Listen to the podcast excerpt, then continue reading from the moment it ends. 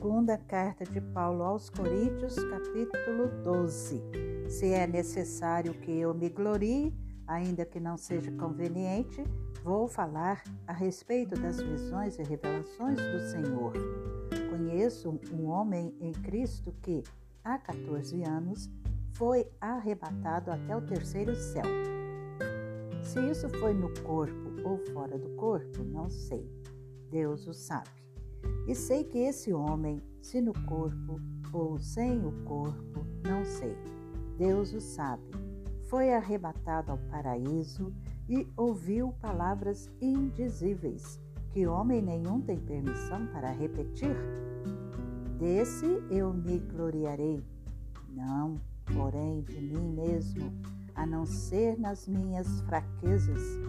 Pois, se eu vier a gloriar-me, não serei louco, porque estarei falando a verdade.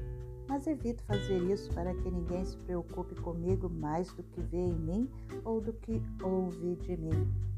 E para que eu não ficasse orgulhoso com a grandeza das revelações, foi-me posto um espinho na carne, mensageiro de Satanás, para me esbofetear a fim de que eu não me exalte, três vezes pedi ao Senhor que o afastasse de mim.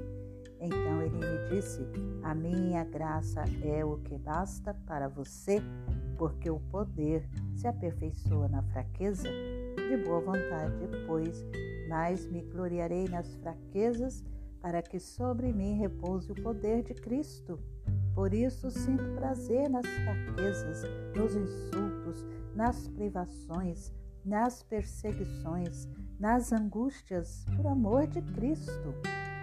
Porque quando sou fraco, então é que sou forte. Fiz-me louco, mas vocês me obrigaram a isso.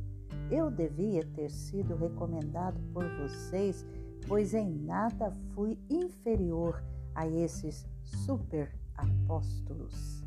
Ainda que nada sou pois as minhas credenciais de apóstolo foram apresentadas por meio de vocês, com toda paciência, por sinais, prodígios e maravilhas, pois em que vocês foram inferiores às demais igrejas, senão no fato de eu não ter sido pesado a vocês?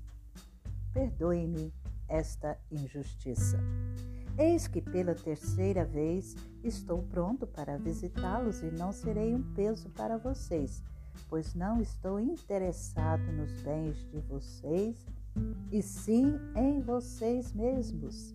Não são os filhos que devem juntar riquezas para os pais, mas os pais para os filhos. Eu, de boa vontade, gastarei e me deixarei gastar em favor de vocês se eu os amo cada vez mais, será que vou ser amado cada vez menos?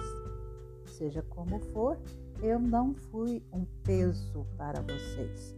No entanto, sendo astuto, eu os prendi com astúcia. Será que eu explorei vocês por meio de alguém que lhes enviei? Pedi a Tito que fosse até aí e mandei com ele outro irmão. Será que Tito explorou vocês? Não é verdade que temos andado no mesmo espírito? Não seguimos as mesmas pisadas? Há muito vocês podem estar pensando que queremos nos defender diante de vocês. Falamos em Cristo diante de Deus e tudo isto, meus amados, é para a edificação de vocês, pois tenho receio de que, indo até aí, eu não os encontre na forma em que gostaria de encontrá-los e que também vocês me achem diferente do que esperavam e que haja entre vocês briga, inveja, ira, egoísmo, difamação, intriga, orgulho e tumulto.